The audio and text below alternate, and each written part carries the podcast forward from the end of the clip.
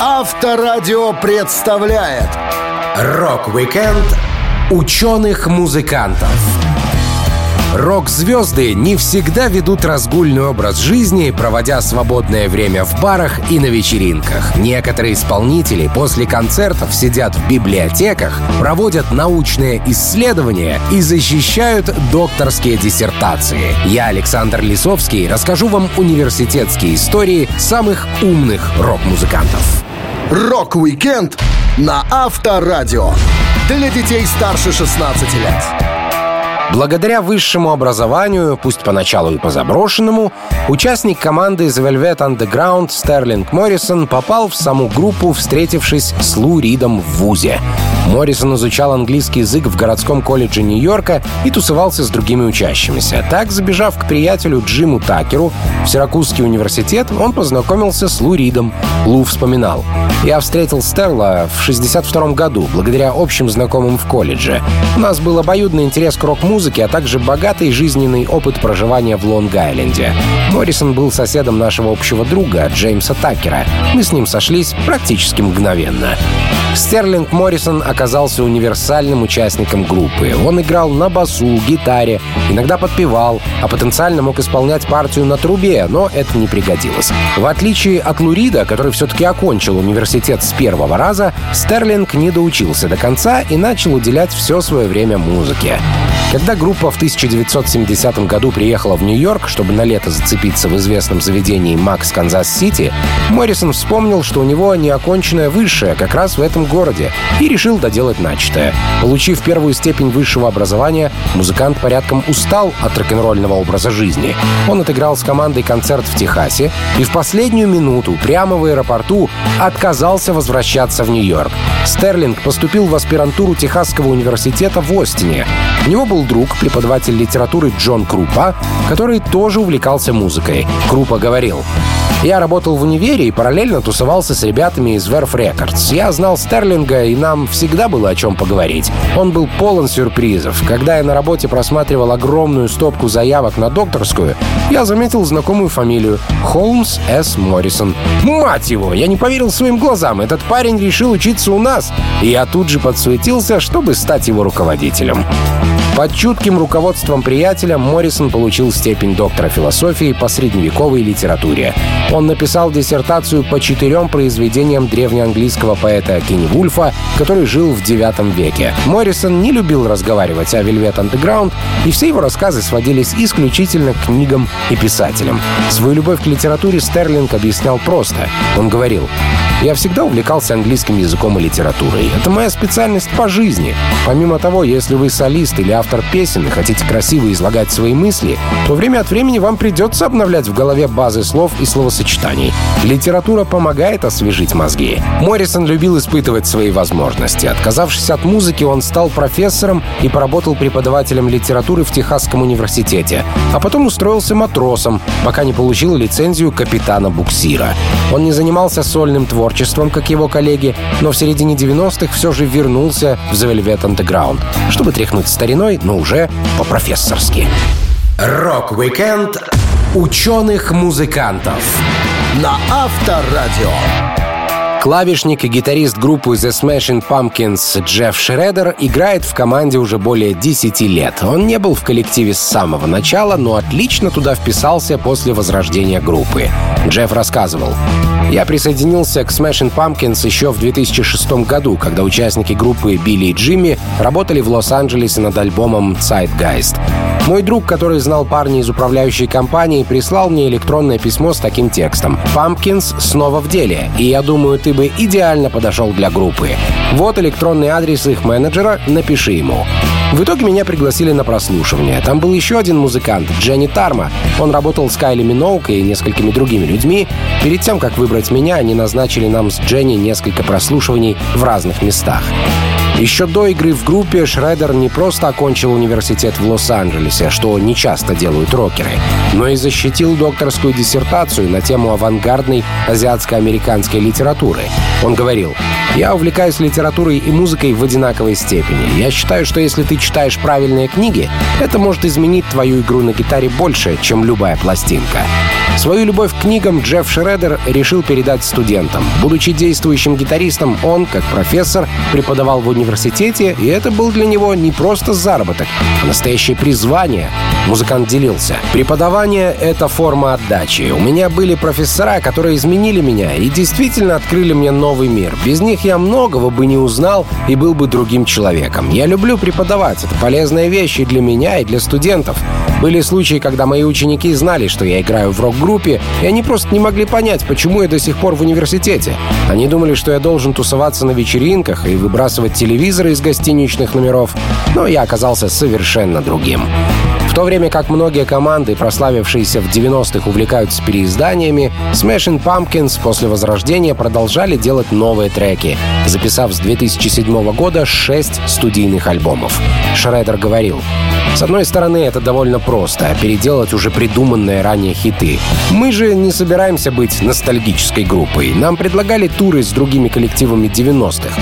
Но мы считаем, что это поцелуй смерти. Согласившись на такое, мы признали бы, что Pumpkins закончили жизнь. И как группа способны лишь воссоздать прошлые фантазии, а не порождать новые. Такая интенсивная работа заставила профессора Джеффа Шредера на время оставить свою преподавательскую деятельность и передать студентов в руки коллег.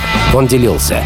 «Я планировал работать в академических кругах, быть профессором и преподавать на полную ставку. В какой-то момент я могу вернуться к этому. Последние два года группа была настолько загружена, что мне пришлось сделать выбор. Я всегда смогу вернуться в университет, но сейчас мне лучше быть с командой, на песнях которой я сам воспитывался, когда был еще подростком. Рок-викенд ученых-музыкантов на Авторадио.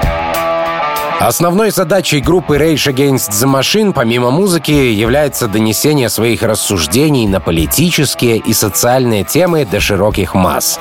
Любовь к социологии у гитариста коллектива Тома Морелла появилась от родителей. Его мать получила степень магистра гуманитарных наук и работала учительницей в школе. А отец стал первым послом Кении в ООН. Всем своим существом Том борется за справедливость, защищает незащищенных и порицает негодяев. Во время одного такого порицания в Твиттере на странице Морелла интернет-тролль написал Ничего удивительного, сейчас каждый музыкант, который не разбирается в политике и социологии, считает себя экспертом. На что Том ответил, не обязательно быть дипломированным специалистом в области политологии Гарвардского университета, чтобы признать неэтичный и бесчеловечный характер администрации Трампа. Но на всякий случай я получил диплом Гарварда в области политологии. Еще в середине 80-х Морелло учился в Гарварде и совмещал учебу с музыкой, что давалось непросто. Друг по общежитию Итан Андерсон вспоминал. Том тренировался каждую ночь с 12 до 3 часов с гитарой без усилителя, чтобы другие могли поспать. У него было не менее 20 часов практики каждую неделю. Морелл оказался немного неряшливым и ленивым, но когда дело касалось музыки или учебы, он становился самой серьезностью. Том часто ставил будильник на 13.50, поскольку ложился спать практически под утро, а обед у нас был до 14 часов. Он всегда добирался до столовой, сломя голову, чтобы успеть на последние 5 минут обеда. После получения магистрской степени в Гарвардском университете Том Морелло работал в администрации сенатора, чтобы закрепить теоретические знания на практике. Но такая работа была ему не по нутру. Гитарист вспоминал.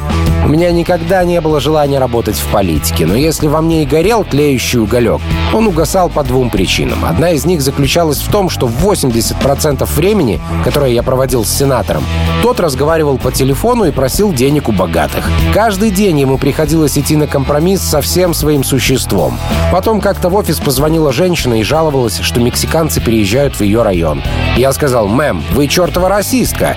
И она возмутилась. После этого на меня в течение недели наезжали все вокруг. Я подумал, что если нахожусь на работе, на которой не могу назвать проклятого расиста расистом, то это не для меня. Отказавшись от работы по специальности, Том даже подрабатывал в стриптизе, чтобы было на что жить. Он вспоминал. «В Лос-Анджелесе я приезжал на девишники и надевал трусы боксеры. Ничего неприличного не было, но все равно я очень благодарен судьбе, что это было еще до изобретения Ютуба. Я вам скажу, что на таких танцах можно заработать приличные деньги». В итоге Морелло все-таки сосредоточился на музыкальной деятельности, хотя и сейчас не забывает проявлять активность и демонстрировать свою позицию на концертах, в интервью и соцсетях, где рассуждает на разные темы не без глубоких знаний политологии, полученных в Гарвардском университете в середине 80-х. Рок-викенд ученых-музыкантов на Авторадио.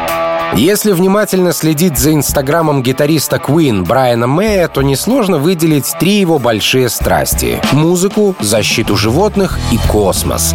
Мэй из тех людей, кто отлично знает, что если взять телескоп и взглянуть на звезды, можно увидеть одну, две, три, ну лучше, конечно, пять звезд. Он ученый-астрофизик, получивший докторскую степень. Хотя путь к этой степени растянулся на долгие годы. Любовь к астрофизике музыканту с детства привела привил ученый и телеведущий Патрик Мур. Мэй говорил, Патрик в одиночку вдохновил целое поколение или даже несколько поколений на то, чтобы заниматься астрономией. Примерно с 8 или 9 лет я умолял своих родителей позволить мне не ложиться спать и смотреть программу «Ночное небо». Я просто приклеивался глазами к экрану и решил, что буду изучать звезды. Помню, как-то взял одну из книг сэра Патрика в школьной библиотеке и несколько раз прочитал ее от корки до корки. С тех пор я просто болею астрофизикой. Когда Мэй окончил сложное обучение на факультете физики и математики в Имперском колледже, он взялся за докторскую диссертацию. Музыкант успел начать исследования в инфракрасном диапазоне и сделал две научные публикации по астрономии в журнале Nature и ежемесячном вестнике Королевского астрономического общества. Но группа Queen испортила Мэю все научные планы. На 30 лет Брайан забросил учение. Назад к работе его вернул все тот же Патрик Мур, кумир детства, с которым Мэй на тот момент познакомился уже лично. Гитарист вспоминал. У меня постоянно была страсть к астрономии наряду со страстью к музыке. Всегда было такое чувство ностальгии. Как же было бы хорошо учиться. Но я думал, что невозможно вернуться в науку. Патрик Мур, мой замечательный наставник и своего рода суррогатный дядя, сказал, «О, Брайан, ты справишься». И я ответил, «Патрик, я не могу, мой мозг уже не тот. Я 30 лет играл в группе, голова работает совершенно иначе». А он мне, «Нет, ты сможешь, просто решись на это». После такого напутствия Брайан Мэй в своих интервью в прессе начал говорить о том, что задумывается о возвращении в науку, на что немедленно отреагировали из Имперского колледжа. Мэй рассказывал. «Мне позвонил глава отдела астрофизики Имперского колледжа, новый профессор Майкл Роуэн Робинсон. Он сказал, если вы серьезно относитесь к идее стать доктором, вы можете вернуться к нам. Я буду вашим руководителем, и вы получите докторскую степень. Тут я уже не мог отказаться. Честно говоря, я трижды хотел бросить диссертацию, но всегда брал себя в руки. Руководитель работы не шел мне на уступки, а наоборот усложнял задачи. Он боялся, что все скажут, якобы он был снисходителен, потому что я, видите ли, рок-звезда. Мэй изучал зодиакальную пыль, из которой образовалась Солнечная система. Он отложил все дела на год и занимался исключительно наукой. Продолжить исследование 30-летней давности оказалось не так уж и просто.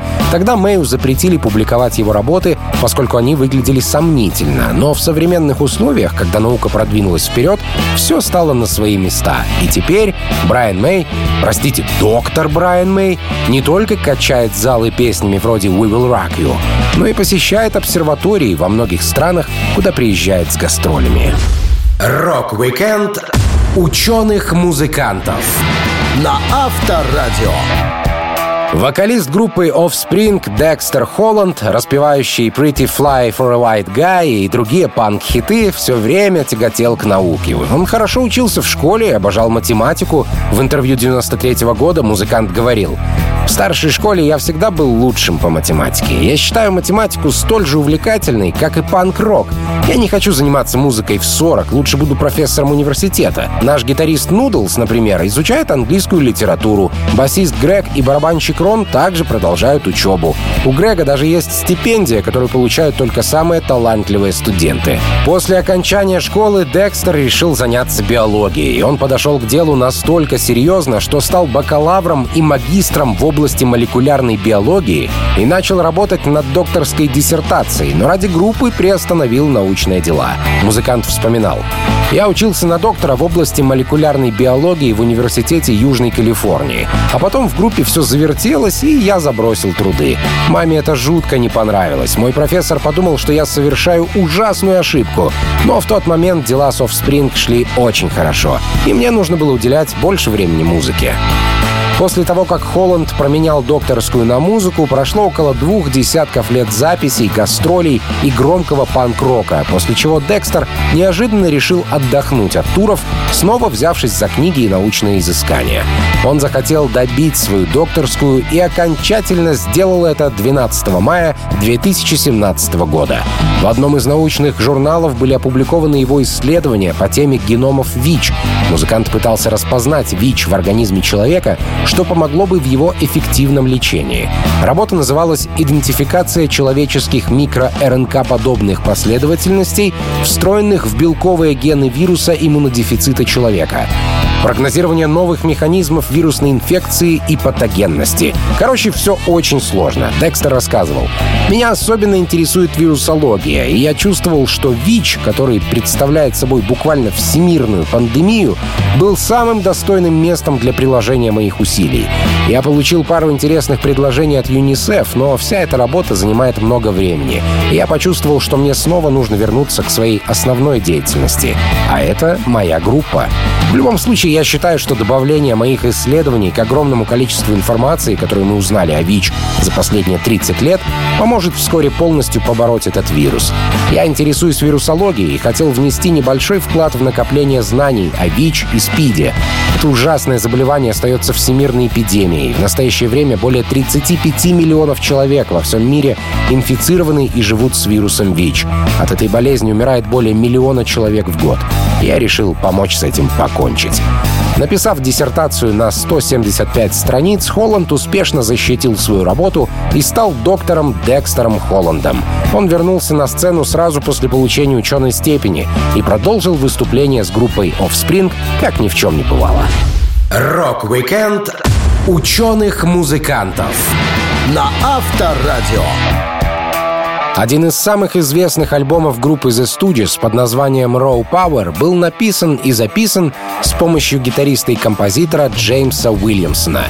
Помимо работы в группе, Уильямсон конструировал микрочипы в Кремниевой долине еще до того, как это стало мейнстримом.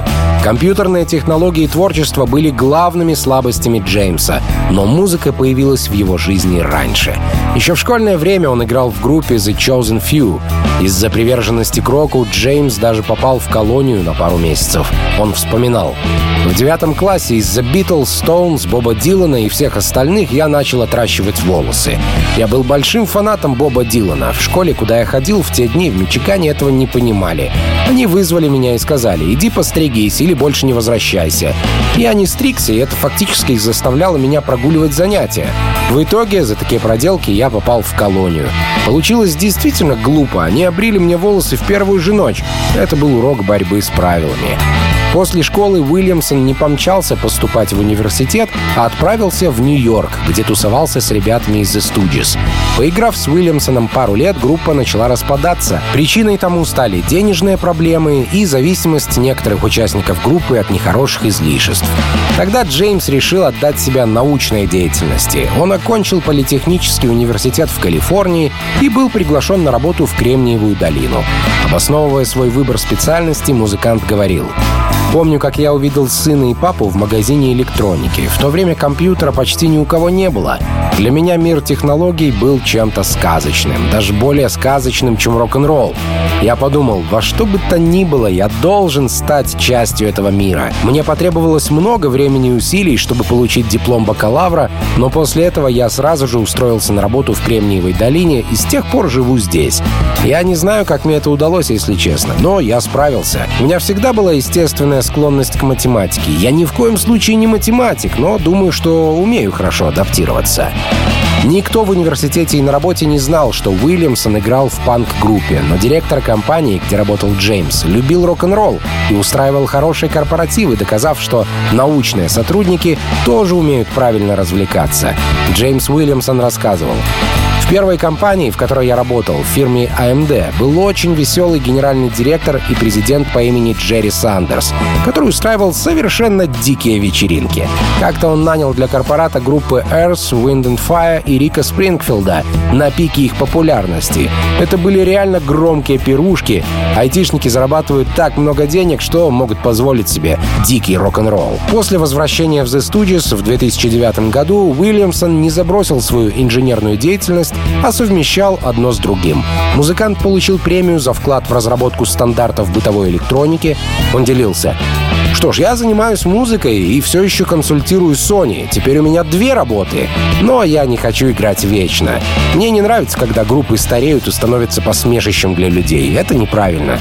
Так что скоро из шоу нужно будет уйти. Рок-викенд ученых-музыкантов на Авторадио. Без высшего образования группа The Doors не появилась бы на свет в таком виде, в каком мы ее знаем. Поскольку именно в университете во время учебы познакомились активный и тогда уже действующий клавишник Рэй Манзарек и замкнутый, еще не поющий Джим Моррисон. Рэй не сидел на месте. По учебе он брал на себя даже больше, чем мог потянуть. Музыкант вспоминал. Чикаго я ходил в гимназию под названием Эверетт, потом в среднюю школу Святой Риты, а затем я поступил в университет Деполя и получил там степень бакалавра экономики. Мне стало скучно, и я подал документы в Калифорнийский университет в Лос-Анджелесе. Ошибкой было то, что я выбрал юридический факультет. Уже через две недели я понял, что юриспруденция не мое, и решил пойти в аспирантуру на отделение кино, телевидения и радио. Это оказалось намного интереснее, ну и там я не доучился до конца. Так, благодаря попыткам обучения в аспирантуре, Манзарек встретил Моррисона. Джим получил бакалавра в киношколе Калифорнийского университета, хотя ни один свой фильм так и не доделал. У него был сложный характер. Преподаватель киноискусства, канадский документалист Терри Маккартни Филгейт, рассказывал. «Моя учебная группа была самой необычной. Колин Янг, тогдашний руководитель, который позже основал Национальную киношколу Великобритании, собрал в моем классе очень странных людей. Попасть в программу обучения мог практически любой, но из основной массы для меня отобрали самых ярких персонажей. У нас учился бывший полицейский, араб, израильтянин, Рэй Манзарек и Джим Моррисон. Поскольку я работал по договору и не был штатным преподавателем, мне достались трудные персонажи. Моррисона направили в мой класс, потому что у него были проблемы с поведением. Думаю, он угрожал кого-то избить. Дипломная работа Джима оказалась довольно странной и неоконченной. Музыкант не был усидчивым, поэтому все его фильмы выглядели сырыми. Его преподаватель говорил, «Я помню фильм Моррисона, в котором не было сюжета, но было много разных образов. В одной из сцен подруга Джима танцевала на телевизоре в поясе с подвязками. Пока она танцевала, в новостном ролике показывали, как буддийский монах сжигает сам себя. Там было много сюжетов, но при первом просмотре пленка расклеилась, и мы перенесли показ, пока Джим склеивал ее заново. В любом случае, за работу я поставил Моррисону низкую оценку, на что тот обиделся и не пришел на вручение диплома. Пока все получали дипломы бакалавров, Джим Моррисон гулял по пляжу, так что его корочку пришлось отправить матери по почте. Музыкант был ленив, но очень умен. У него дома стояли сотни книг. Один из приятелей Моррисона рассказывал. У Джима в комнате было очень много книг, и он предлагал взять любую, открыть на произвольной странице и зачитать первый попавшийся отрывок. При этом он отгадывал, что это было за произведение и кто его автор. Помимо таких фокусов, Моррисон с легкостью писал за приятелей эссе и помогал с курсовыми работами. Но само обучение дало ему не столько знания, сколько важное знакомство. Его преподаватель вспоминал. У Рэя Манзарека была группа под названием «Rick and the Ravens». Однажды вечером я услышал их на студенческой тусовке в Санта-Монике. Джим Моррисон был вокалистом, но тогда он звучал посредственно. Я и подумать не мог, что этот парень чего-то добьется в музыке. Рок-викенд ученых-музыкантов на Авторадио. Вокалист одних из пионеров в панк-роке группы Descendants Майло Аукерман всю свою жизнь пытается разорваться между двумя страстями — музыкой и наукой. Он четыре раза прекращал свою деятельность с коллективом, но Descendants всегда возвращались вновь. Во время музыкальных перерывов Майло брался за книги. Он познакомился с другими участниками своей будущей команды еще в школе. Примерно в то же время интерес Аукермана к науке расцвел после подготовки классного проекта Записав свой первый альбом в 17-18 лет, Майло решил, что хочет стать ученым и поступил в университет в Сан-Диего. Музыкант защитил докторскую по биологии в Калифорнийском университете и проводил постдокторские исследования в области молекулярной биологии в Университете Пенсильвании. Он работал исследователем растений в компании DuPont — Майло вспоминал. Группа всегда являлась избавлением от рутины. Когда моя обычная работа была захватывающей, тогда я меньше интересовался музыкой. Но были времена, и мне приходилось просто считать и писать. Тогда я находил утешение в музыке. Я работал в научно-технической компании DuPont, и они отправили меня в Сибирь, чтобы я сделал целый ряд скучнейших исследований. Так что в какой-то момент я подумал, пожалуй, мне просто нужно уволиться с этой работы. Я сдал свой бейдж и компьютер, подписал обходной лист и поехал в аэропорт, чтобы отправиться к ребятам из группы и снова погрузиться в музыку. Докторскую диссертацию Майло готовил по теме анализ функций ОПАК-2 в кукурузе, чтобы это не значило. Помимо этого, Аукерман работал помощником профессора университета Делавера. Периодически он разочаровывался в науке и терял аппетит к исследованиям. Музыкант говорил, «С каждым годом государство все меньше и меньше поддерживает науку. Тому, как мир относится к изменению климата, можно понять, насколько люди не готовы к принятию точных данных. Мало кто хочет финансировать науку. Мне повезло, что я работал в коммерческой фирме и не зависел от университетской среды, где народ грызется за получение грантов и тому подобного. Когда я уволился, меня запросто взяли бы в университет на работу, но я подумал, а зачем мне так сильно париться? В группе дела идут отлично, музыка мне нравится, так что можно забросить микроскоп и взять микрофон на какое-то время. Ведь все равно я всегда смогу вернуться к исследованиям. По слухам, знающий в химии и биологии музыкант и профессор Аукерман как-то рассказал ребятам из группы, что поедание кофейной гущи выделяет активное газоотделение, после чего все решили провести эксперимент, и в студию нельзя было зайти без слез. Пришлось долго проветривать помещение. Майло говорил, что, несмотря на ученую степень и взрослый возраст, он любит подростковые приколы и не считает это зазорным. Он делился. «Я не смог бы делать то, что делаю, если бы относился относился к себе слишком серьезно. Неважно, сколько тебе лет, пердеть всегда смешно. Я даже написал песню для пластинки о пердеже. К сожалению, трек не взяли на альбом. Это была песня в стиле кантри. В некоторых отношениях я, наверное, менее зрелый, чем мои дети. Факт, что тебе больше лет, не означает, что ты должен отказаться от того, что любил раньше. Я, наверное, никогда не откажусь от музыки. Она меня омолаживает, когда я чувствую себя полностью измученным жизнью. Рок-викенд ученых-музыкантов на Авторадио. Основатель группы «Бостон» Том Шольц создал дебютный альбом практически с нуля. Он сам делал студию, паял оборудование, записывал необходимые партии, и все благодаря тонкому уму и золотым рукам. Том с детства увлекался механизмами, поэтому поступил в Массачусетский технологический институт. Он вспоминал. С самого раннего детства я изобретал, чертил и строил. Весьма предсказуемо первыми моими работами были модели самолетов, лодок, автомобилей и всего прочего. Я был безумно очарован тем, что двигалось, плавало или летало. Когда я стал достаточно взрослым, чтобы получить водительские права в старшей школе, я отказался от всех этих увлечений и занялся ремонтом настоящих автомобилей. Я не мог позволить себе хорошую машину, и мне пришлось собирать свой автомобиль самостоятельно. У технологического института была очень хорошая репутация, и я был шокирован тем, что меня приняли.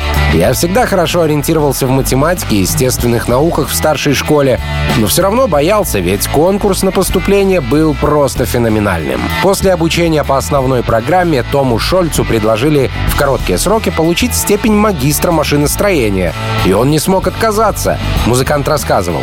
«Мне очень повезло. Они сделали специальное предложение. Стипендию на обучение, некоторые расходы на проживание и получение степени магистра за один дополнительный год. Я оказался в числе избранных студентов. Еще обучаясь на первом курсе, Том Шольц начал увлекаться музыкой. В детстве он научился играть на фортепиано, но гитару никогда не держал в руках. Первые композиции Том создавал прямо в квартире. Жалея своих соседей, Шольц говорил, «Я записывал электрическое пианино в своей квартире на четвертом этаже. Я хорошо представлял, как звук может передаваться через деревянный пол.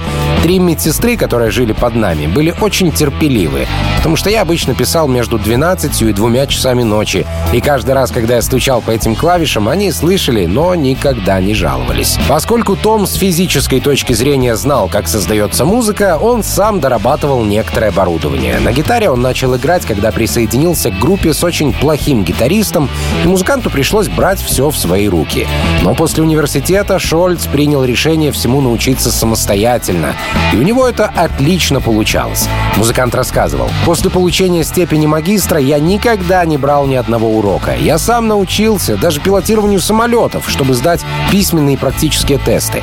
Конечно, я брал уроки практики полета, но не ходил в наземную школу по теории. Кроме этого, я сам выучил испанский по книгам. Шольц отработал 6 лет в Polaroid в качестве инженера-конструктора. В обыкновенном квартирном доме, который ему дали для жилья, Том сделал студию звукозаписи. Он рассказывал. «Сегодня любой желающий может записать кучу треков. Эта доступность породила много плохой музыки. В то время вы бы потратили от 5 до 10 тысяч долларов на запись одной лишь песни профессионального качества. Поэтому я и делал все своими руками. Песню «More Than a Feeling» я написал как раз на самодельной студии. Рок-викенд ученых-музыкантов на Авторадио. Студенты Калифорнийского университета естественных наук могли наблюдать уникальное явление своего преподавателя Грегори Уолтера Граффина, выступающего на панк-концертах перед тысячами фанатов. Свою группу Bad Religion Граффин совмещал с учебой еще в школе, поскольку парни играли с 15 лет. Репетировать в гараже было сложно, но Грегори тренировал усидчивость. Он вспоминал. Гараж на две машины для нас был адским местом. Деревянная конструкция не имела теплоизоляции, а крыша из черной черепицы только притягивала больше солнца и тепла. Температура на нашей репточке была градусов 100. Это было ужасно. Но моя мама — единственная, кто разрешил нам играть дома. Хоть и не очень понимала, какую музыку мы делаем, поскольку панк-рок сильно отличался от того, что она слушала. Грег учился в частной средней школе, а затем пошел в Калифорнийский университет, где получил степень бакалавра по биологии, а также бакалавра и магистра по геологии. Музыканту было мало, и он поступил в Корнельский университет, став доктором зоологических наук. Грег считает, что музыка и наука очень похожи. Он говорит, Занимаясь любым академическим делом, вы начнете мыслить критически.